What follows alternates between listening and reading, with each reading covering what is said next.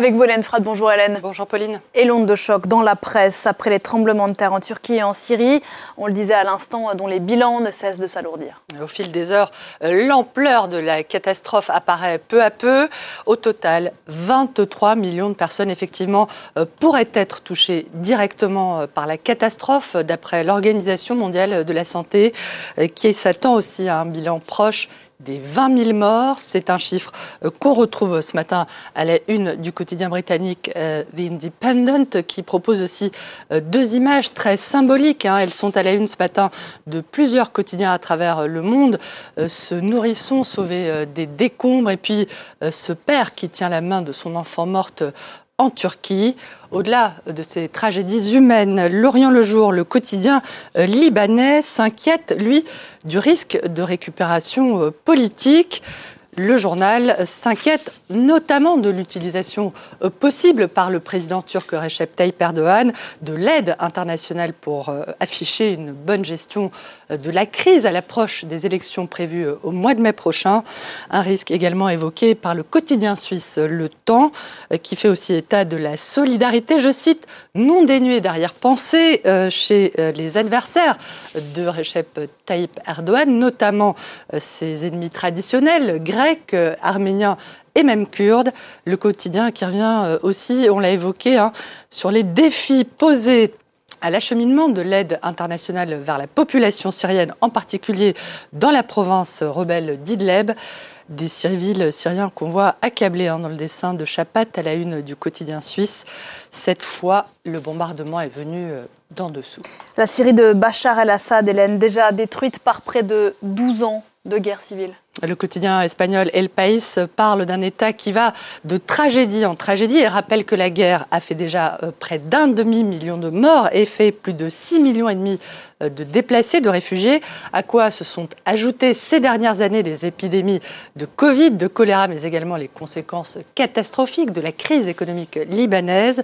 Foreign Policy, la revue euh, américaine s'alarme tout particulièrement de la situation dans le nord-ouest de la Syrie, qui est une zone donc contrôlée par l'opposition et qui a déjà été frappée par l'une des pires crises humanitaires au monde.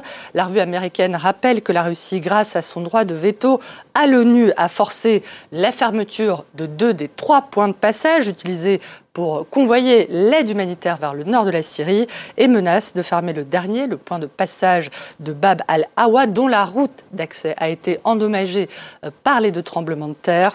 Ce scénario cauchemardesque pourrait avoir été encore aggravé dans les heures suivant euh, les séismes par des bombardements des forces gouvernementales syriennes sur la ville de Marea, c'est au nord d'Alep. C'est ce qu'affirme en tout cas ce matin euh, le site Middle East Eye qui cite des sources syriennes et britannique. Le régime syrien, Hélène, qui pourrait tirer profit de la catastrophe. C'est l'hypothèse hein, que fait en tout cas la tribune de Genève qui pense que Bachar el-Assad pourrait effectivement essayer de profiter de la situation pour dénoncer et tenter euh, d'alléger les sanctions occidentales qui visent notamment euh, l'aide médicale et l'aide alimentaire. Le président syrien qui trouvera peut-être une oreille plus attentive euh, auprès d'Emmanuel Macron, hein. hypothèse cette fois du Figaro, qui fait état d'un possible rapprochement, les tremblements de terre étant considérés par Paris comme une opportunité, je cite, de renouer doucement les contacts avec Damas. À la une également, Hélène, le discours sur l'état de l'Union de Joe Biden, c'était cette nuit, vous avez pu le suivre en direct sur France 24, un discours bilan aux allures euh, de programme. Et avant même que le président ne prenne la parole, euh, le New York Times avait euh, tranché le débat et coupé l'herbe sous le pied du président Biden. Biden est un grand président, son bilan est tout à fait honorable, mais il ne doit pas se représenter. Le journal rappelle que Joe Biden avait déclaré qu'il se voulait être un pont entre les générations pour les futures générations démocrates. Y a pas mal de personnes suffisamment prometteuses et qualifiées pour franchir ce pont, euh, écrit le journal. Sans surprise, le très conservateur Washington Examiner n'est pas convaincu euh, non plus. Personne n'a élu Biden pour restaurer l'âme de la nation, hein, comme il le déclare. Ceux qui ont voté pour lui ont voté pour un gouvernement compétent et un retour à la normale. Malheureusement, il n'a produit ni l'un ni l'autre et ses efforts pour devenir pasteur en chef ne compensent pas cela.